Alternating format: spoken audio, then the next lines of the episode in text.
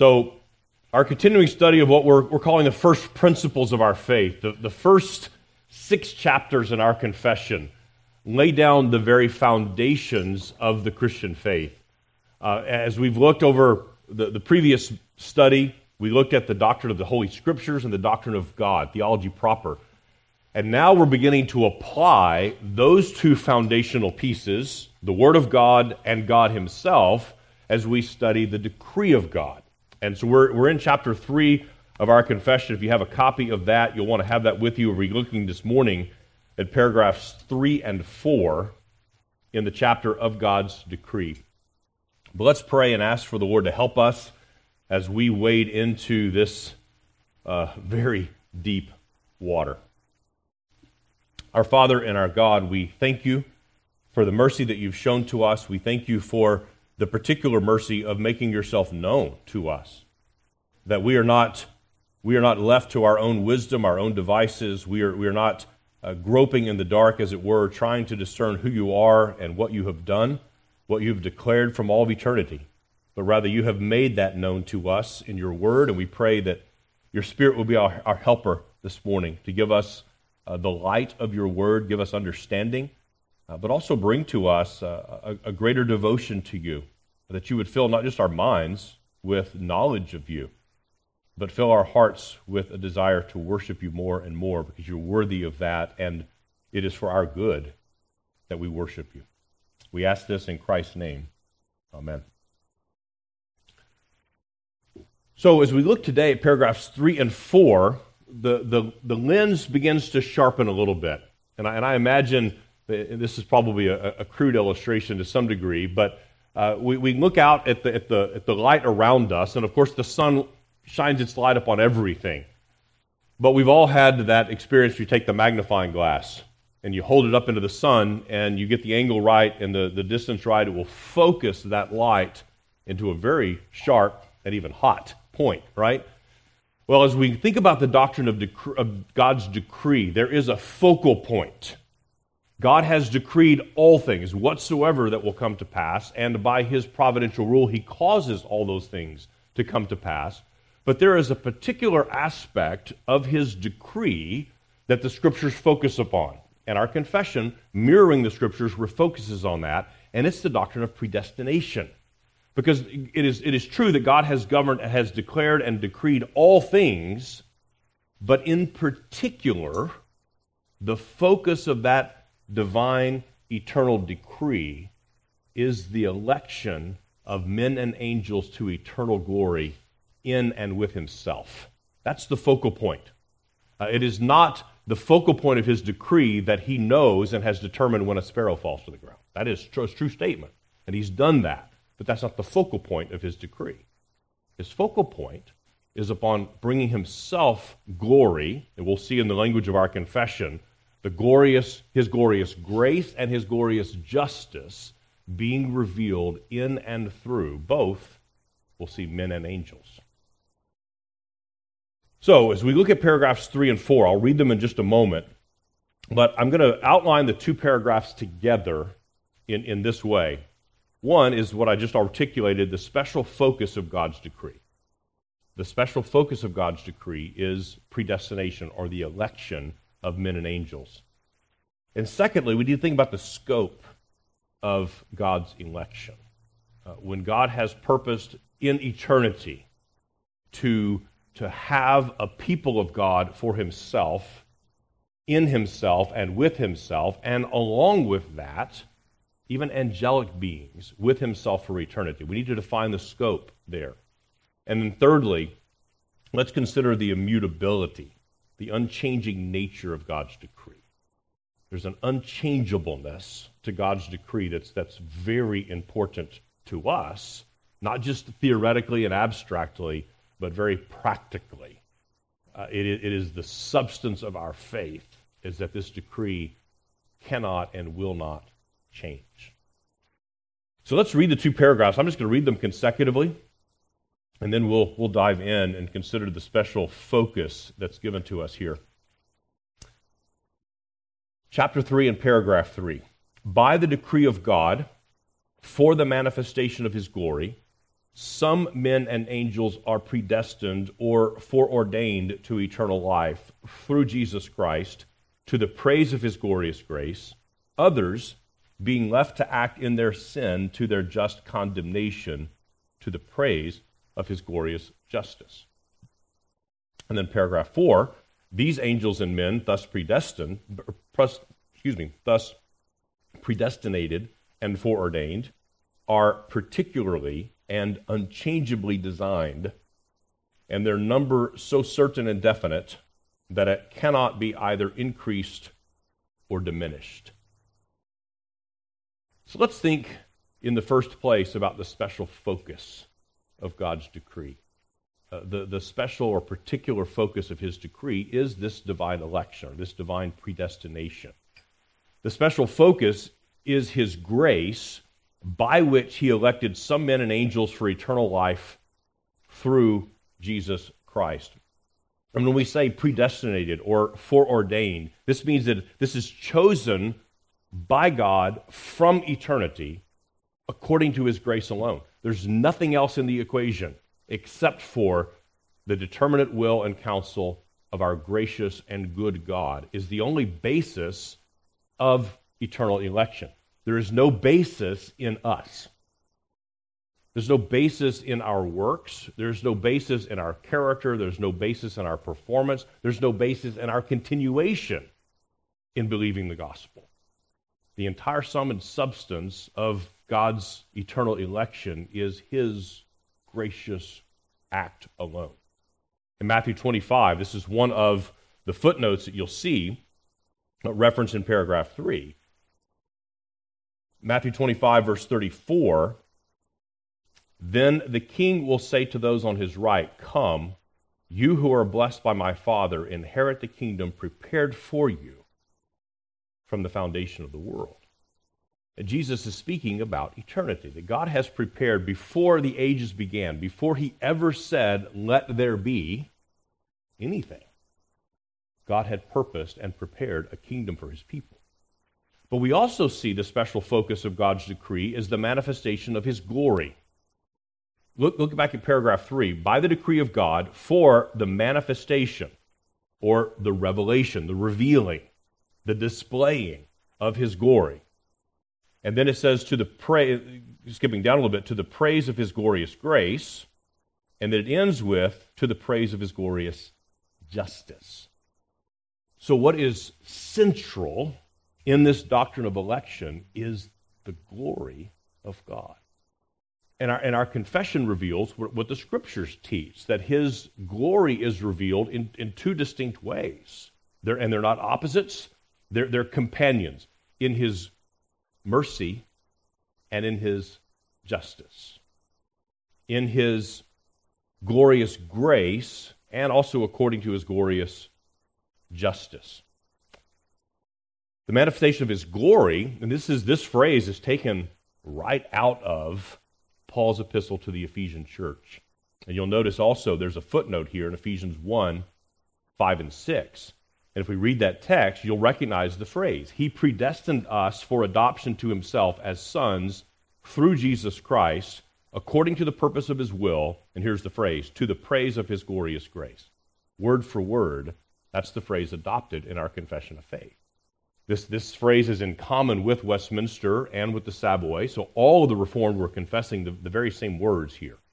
This is to the praise of God's glorious grace with which He has blessed us in the Beloved. But there is another way that God's glory is manifested, that it's, that it's displayed, revealed, and that's in His glorious justice. And, and in this place, we do have a departure. Uh, right? Departure is not the right word. We, we have a difference of wording in the, the Baptist Confession. Second London d- differs from Westminster and Savoy in the last phrase. So in, in, in my copy of the Confession, where you read to the praise of his glorious grace, there's a semicolon. From there on, the Baptists word this differently. And, it, and it's a significant difference. It's not a doctrinal difference, but it is a significant difference. And, and hopefully I can explain why? The Baptists say others being left.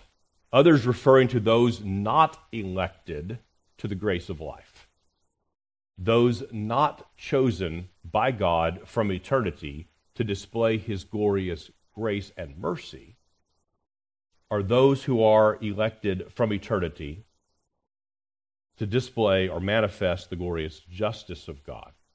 But here's the difference the Westminster Confession says, and others foreordained to everlasting death.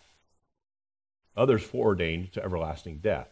The Baptists changed that, and others being left to act in their sin to their just condemnation to the praise of his glorious justice.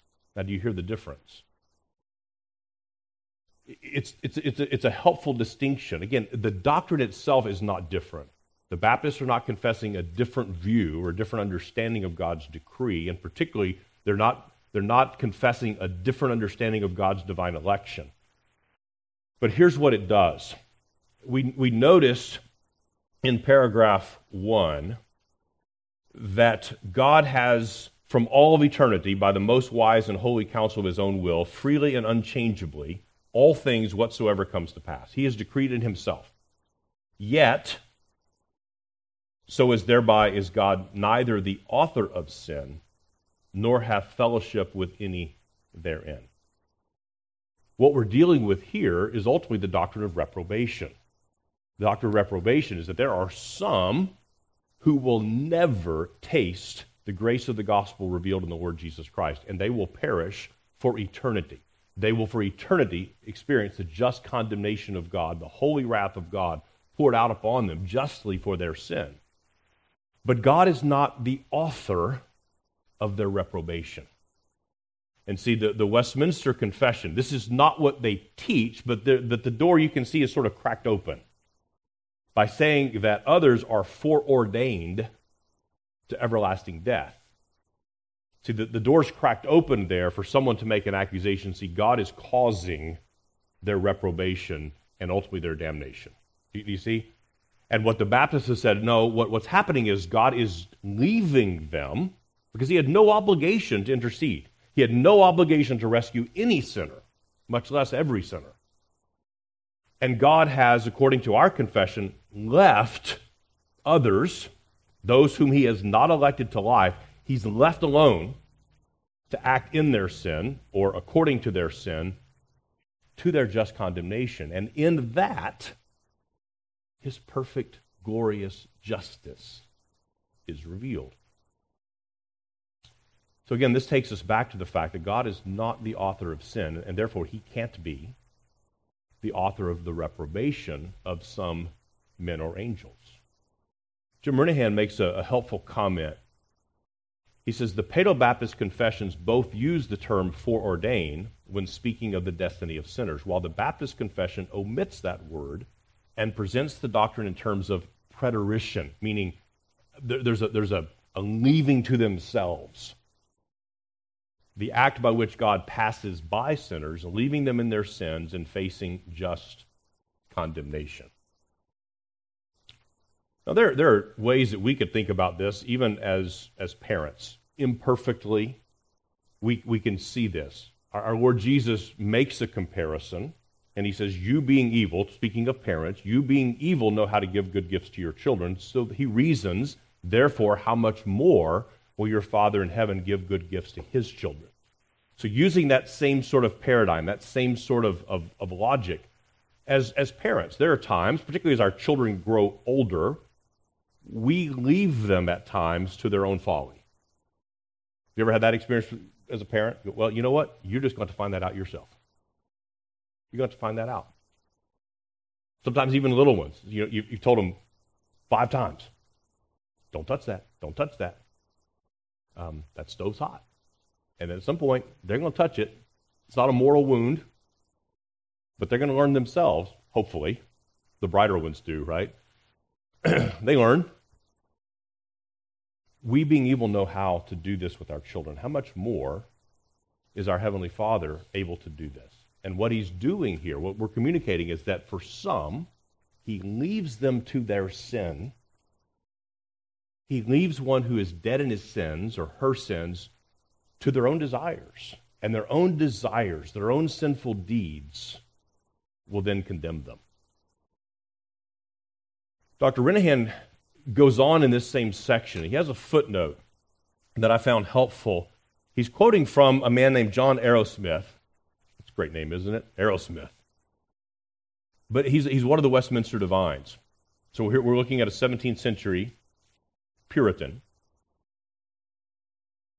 And Renihan quotes him as saying he speaks of the quote, remarkable difference between election and preterition, noting that election is itself a proper cause of salvation and all associated graces, whereas negative reprobation is no proper cause either of damnation, damnation itself or of the sin that bringeth it, but an antecedent only.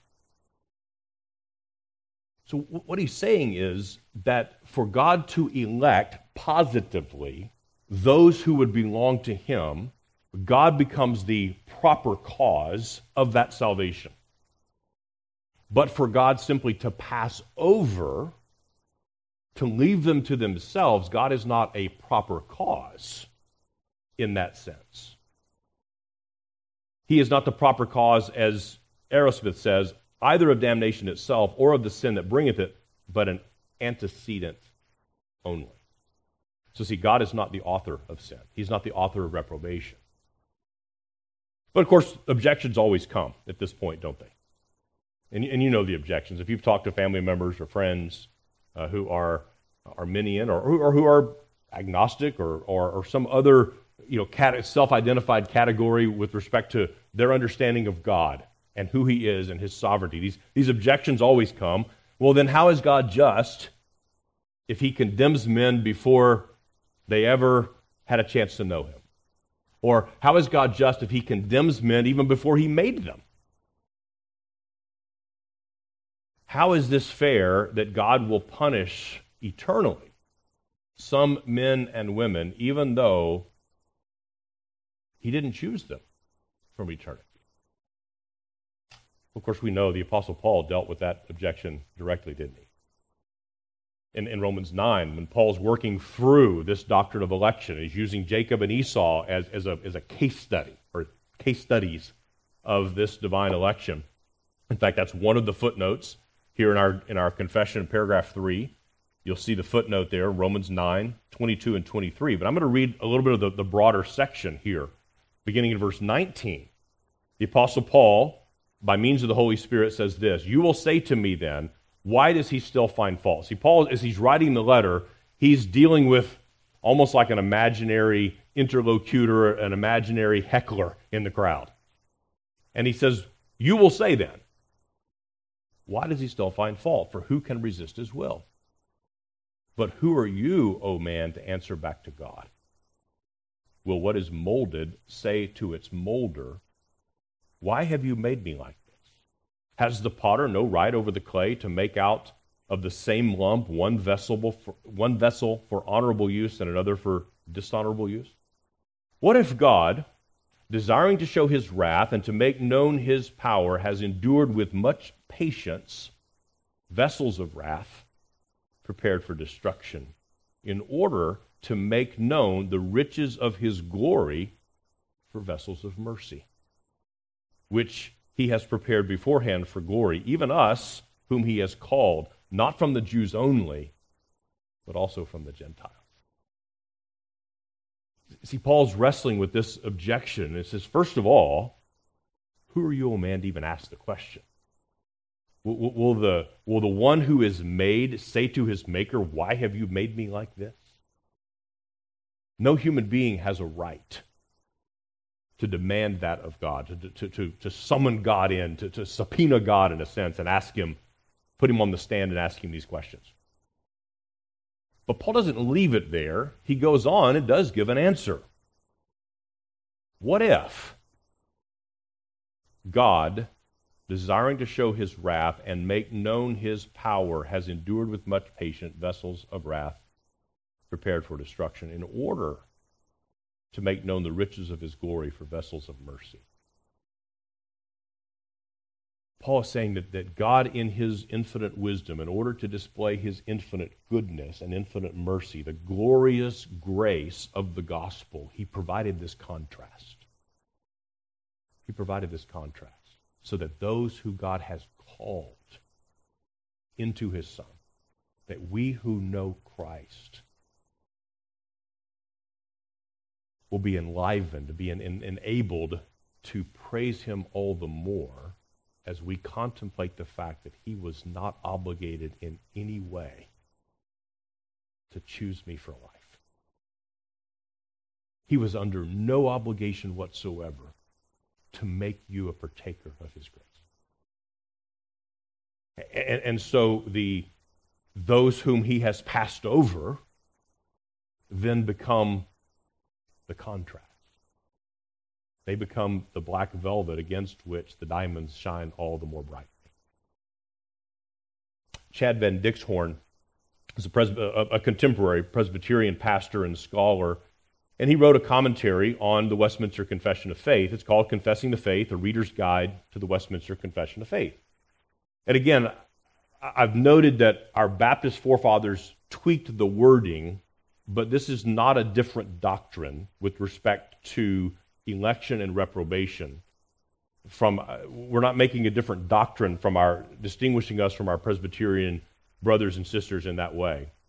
And so van Dixhoorn's words here are appropriate to our confession as well. Listen to what he says. We shall never understand divine punishment until we have an understanding of our own depravity with its wider implications as well as an accurate portrait of the comprehensive purity of god Listen to this. Few who questions few who question God's decrees have the patience to investigate the character of his holiness or the nature of our sin.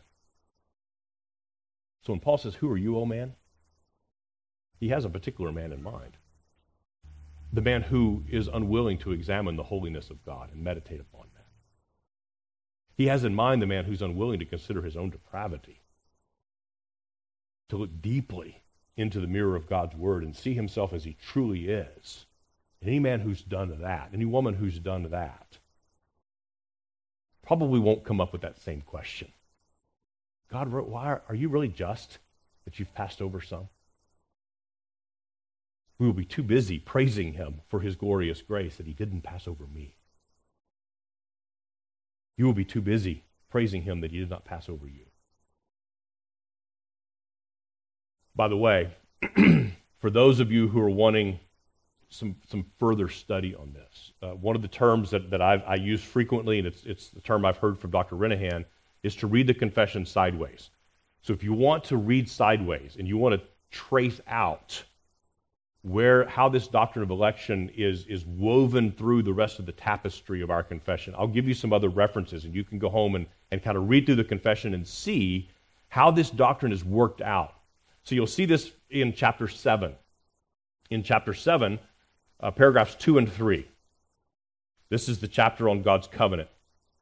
Then in chapter 8 of Christ the mediator, you see it in paragraphs 1 and 5, where Christ is the mediator for those whom God has elected from eternity. Then you also see it in chapter 10 of effectual calling, in paragraph 1 and in paragraph 4. I'm sorry, in paragraph 1. And then in chapter 11, on justification, you'll see it in paragraphs 1 and 4. Just kind of giving you an Easter egg hunt here. Go and, and search those out and find those references. But you'll also see it in chapter 12 the, on the doctrine of adoption. Election and adoption are, are inextricably linked together, they can't be separated. So that's in paragraph 1. And then in chapter 17, the chapter on the perseverance of the saints, we find election once again. What is the foundation, saints, of our perseverance? It's the electing grace of God from all of eternity. Because if, it, if the answer to that question is anything other than the electing grace of God from eternity, we're in trouble, aren't we? If the answer to the question, your continued belief or your continued performance, your continued obedience, we're all in trouble. My favorite John MacArthur quote if it were possible to lose your salvation, you would. Every time. So let's think ne- next about the scope of God's election. And this perhaps may be the most surprising section, the most uh, surprising doctrine that we confess, in, in, particularly in this chapter. The scope of God's election includes not only men, but angels. You ever thought about that? That God's electing grace extends not only to men, but to angels as well. So we see in paragraph 3 by the decree of God, for the manifestation of his glory, some men and angels are predestined. Then in paragraph 4, these angels and men, thus predestinated and foreordained, are particularly and unchangeably designed. Does that surprise you? That angels are included in this doctrine of election? It doesn't get a lot of attention, but, but it has to be true. I mean, and, and the, the confession is really just, just picking up the, the exact words that the Apostle Paul uses. You'll notice there the footnote of 1 Timothy 5.21. This is in paragraph 3 in our confession. The foot, first, very first footnote, in fact, is 1 Timothy 5.21, in which we read this. In the presence of God and of Christ Jesus and of the elect angels, I charge you to keep these rules without prejudging, doing nothing from partiality. See, Paul, in a sense, puts Timothy under oath and says, I, I, I charge you, I call you under oath in the presence of God and of Christ Jesus and of the elect angels. It is not the case, of course, that righteous angels need redemption. See, men who are now fallen in Adam need the grace of God orchestrated and manifested in his eternal decree of election so that we might be saved and reconciled to him. Do, do, angels need that? Do they need God's gracious dealing with them in that same way? No. Those angels who, the two thirds of the angels who did not fall, who did not rebel against God, do not need redemption through the Lord Jesus Christ. They're sinless. And, and we know from the scriptures that fallen angels will have no opportunity to repent. There will, there will be no opportunity to, to be saved. So this election has to do with the number of these angels. It does remain a fact that Christ has come to redeem all of creation. So let's, let's think this through. Because sometimes we're, we're, we have to go back now also to our the first chapter in our confession. We confess about the Word of God, that, it, that the Word of God is all those things that are expressly set down, but also those things which are necessarily contained. And so we have, in one sense, Paul expressly sets this down that there are elect angels, but how do we think about that with respect to Christ? Because the, why does the confession say, for the manifestation of his glory, some men and angels are predestinated and foreordained to eternal life through Jesus Christ? Now, we, we can easily understand, I think, why we can say that men are ordained through, men are, are ordained to eternal life through Jesus Christ. We know that. Jesus says, I am the way, the truth, and the life. No one comes to the Father except by me. Every son and daughter of Adam can only be reconciled to God through Jesus Christ. But the question comes with respect to angels Is there reconciliation that has to happen? And the answer is no. Well, then why do we confess that it's still through Jesus Christ that angels have eternal life? Well, let's reason through this. First, we know that angels are created beings, right? Angels are not eternal. Angels didn't always exist. God spoke the angels into being as part of his creating all things. Secondly, we know that the righteousness, the perfection, the sinlessness of angels was necessarily mutable. It was possible for that to change, wasn't it? Because the scriptures tell us for a third of them, they did change. They followed after Satan, Lucifer, who said, I will be like the Most High, and a third of the angelic realm followed after him in rebellion, and they were cast out of heaven. They were, they were cast out of God's presence.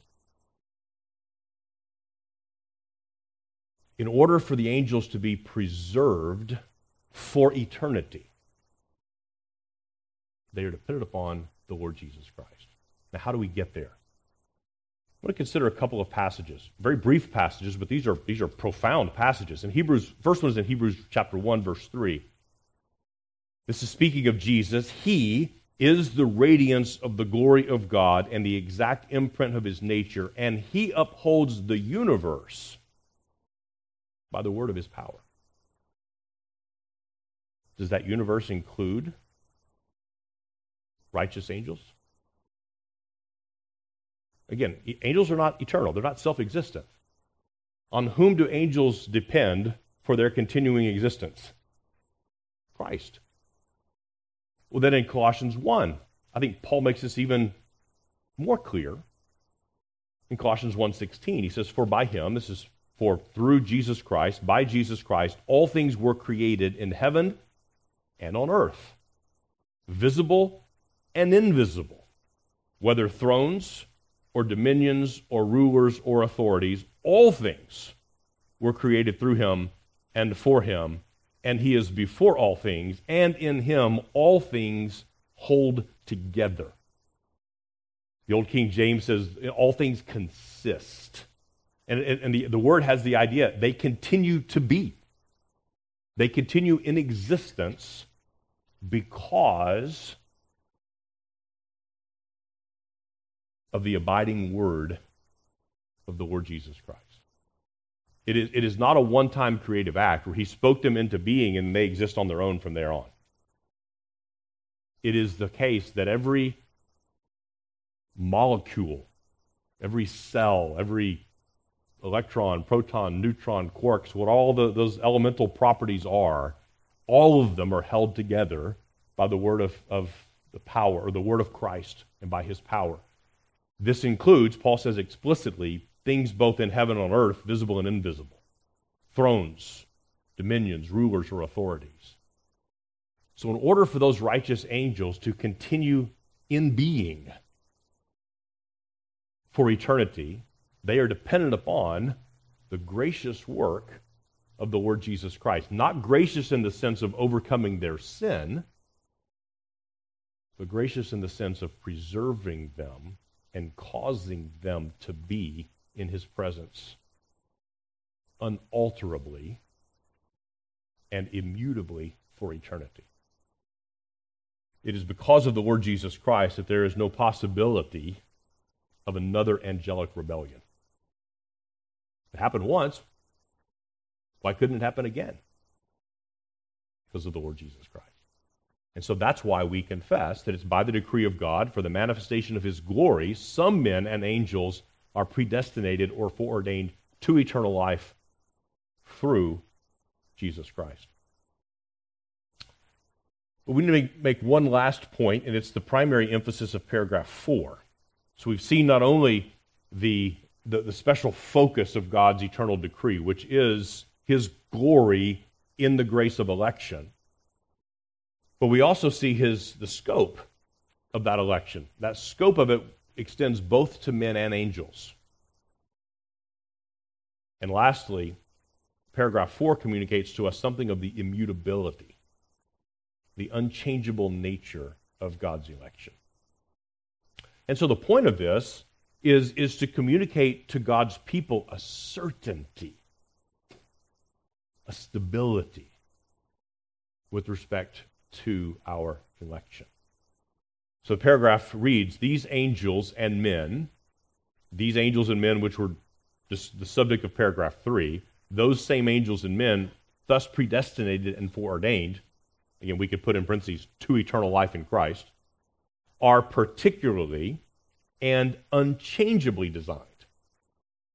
And their numbers so certain and definite that it cannot be either increased or diminished when it says they are particularly and unchangeably designed. It means that this was not a group election. Sometimes you will hear the argument, um, most often from, I think, well intentioned Arminians. When they're wrestling with this doctrine of election or predestination, they will say, well, what, what happened was it wasn't that God elected individual men and women and boys and girls to eternal life, but he elected a people. So the election was only or merely corporate. So, for example, he elected Israel as a nation to be his chosen people. And, and who was true Israel, exercising the faith of their father Abraham, and who was not true Israel, well, that was still determined by the individual person. Or, under the New Testament or the New Covenant, God elected a people. Peter says, God has chosen you, a holy people, for his own possession, a royal priesthood, a holy nation. And, and some will say, well, that election is the corporate. He's elected the church. But who's in and who's out is still determined by the individual choice of an individual man or woman or child. And, and I'm sure you've heard those, those same kinds of, of arguments. But what the confession is, is pushing back on that and saying that's not true. That's not what the scriptures teach. These men and angels are not only ordained as a group. I mean, that, there's, a, there, there's, a, there's a true statement that God has corporately elected his people.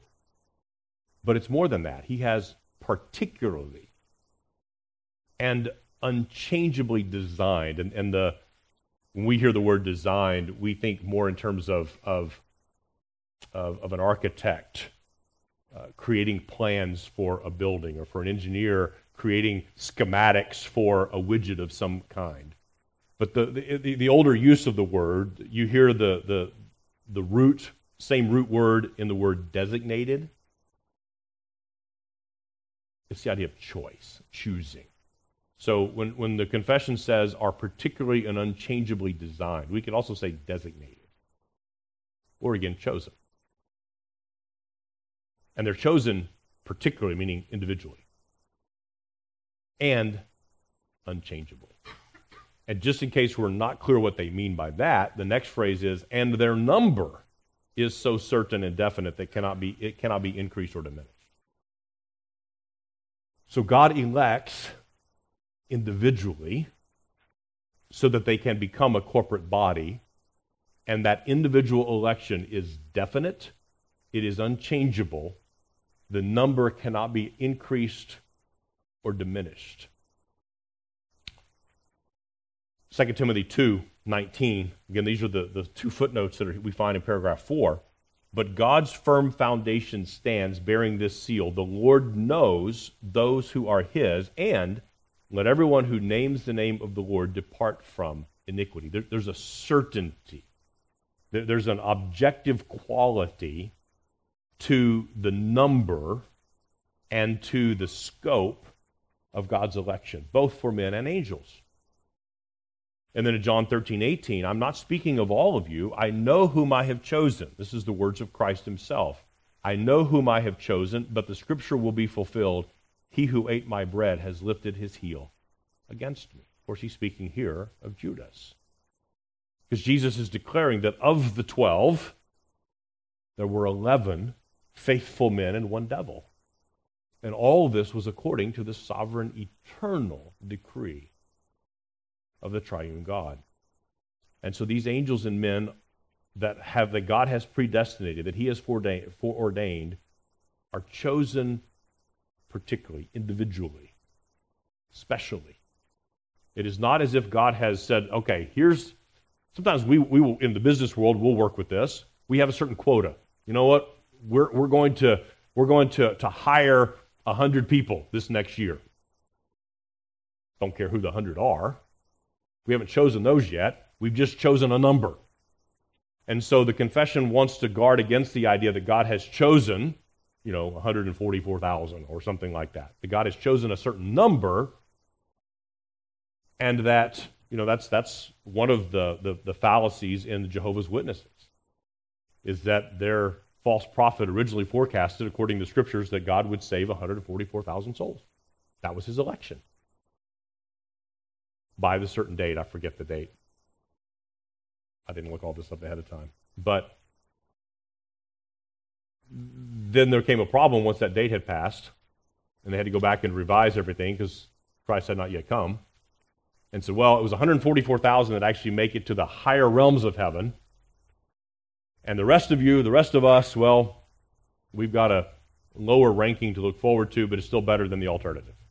I mean, that's basically Jehovah's Witness theology, their, their eschatology in a nutshell. But they had this idea of election that was a fixed number, but not necessarily fixed individuals. And what we confess is that it's particularly and unchangeably designed, and the number is so certain and definite that it cannot be either increased or diminished. Well, how should we then respond to this? How do we think about this? There's a very helpful, and we'll get to it here in a couple of weeks. The very, in paragraph 7, the very last paragraph says this doctrine, or the doctrine of this high mystery of predestination, is to be handled with special prudence and care.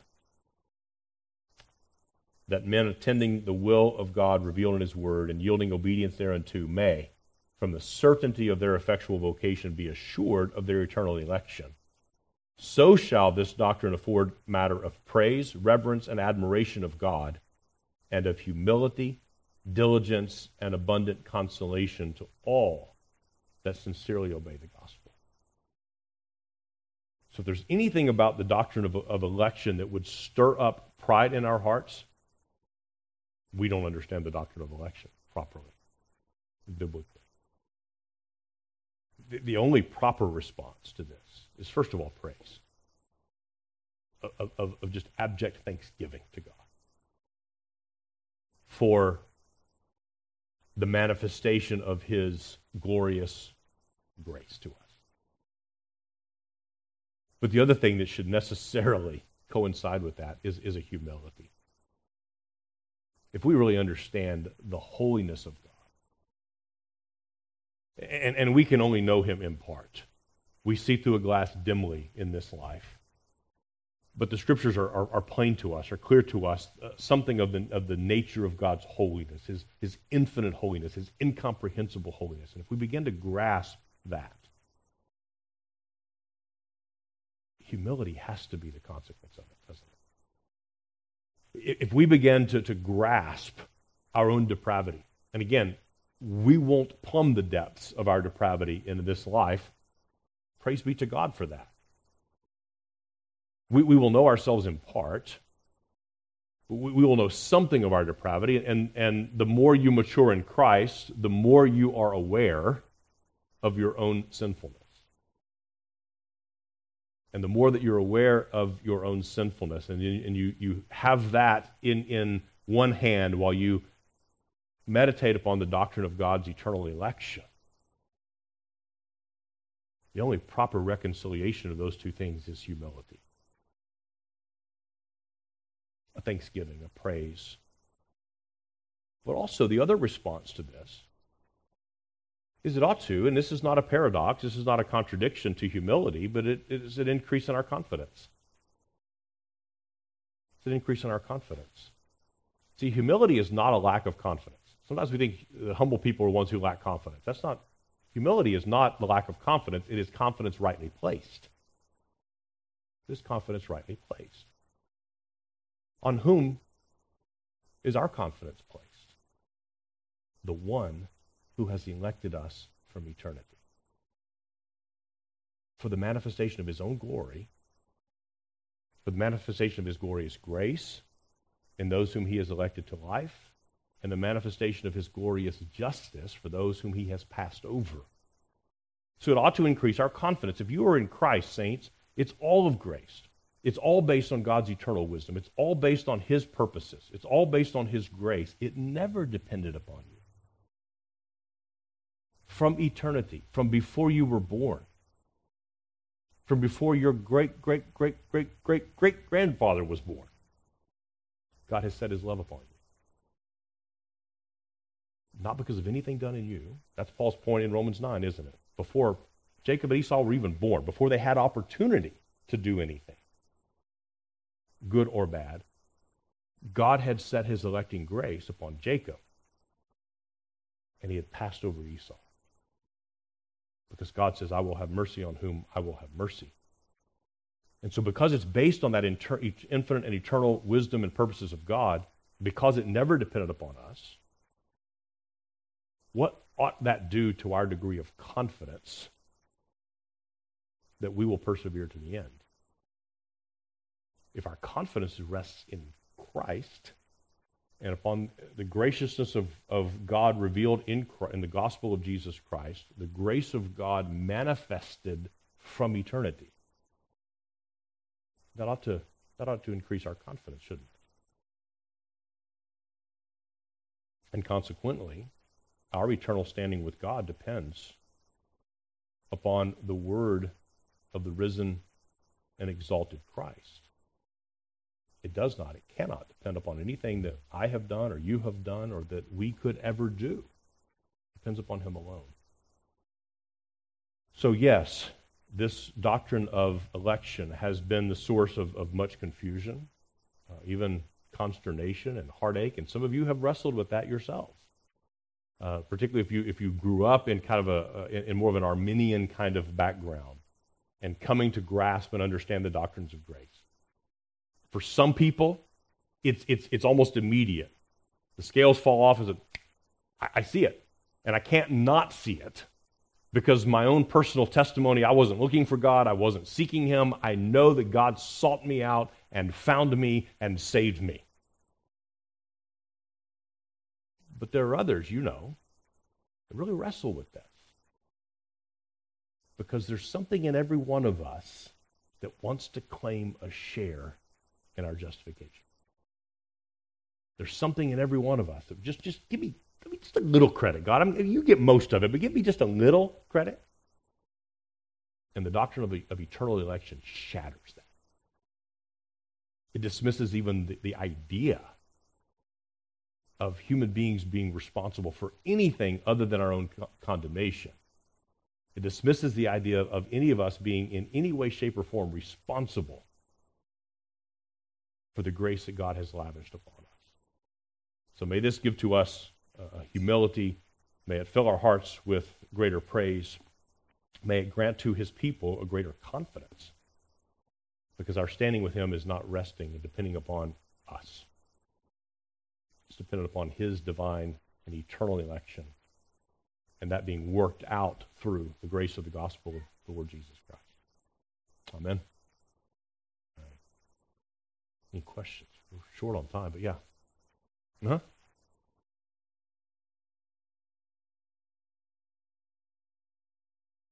Mm-hmm.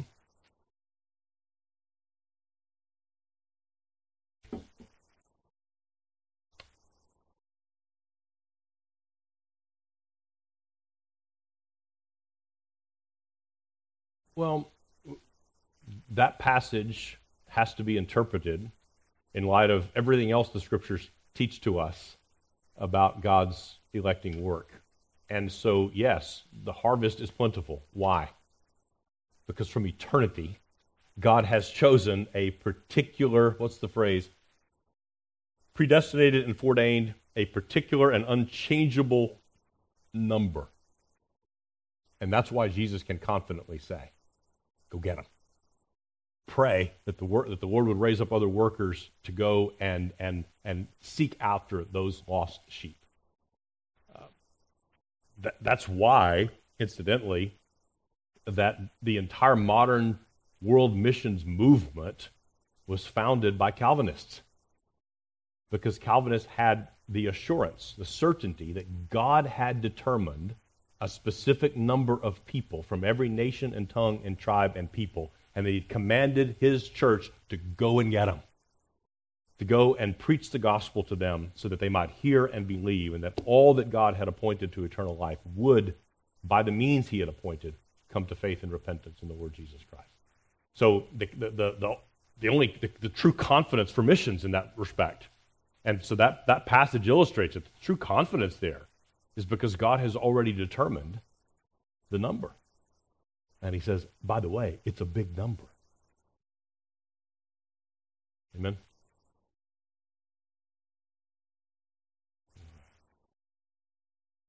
Spencer, do you mind praying for us?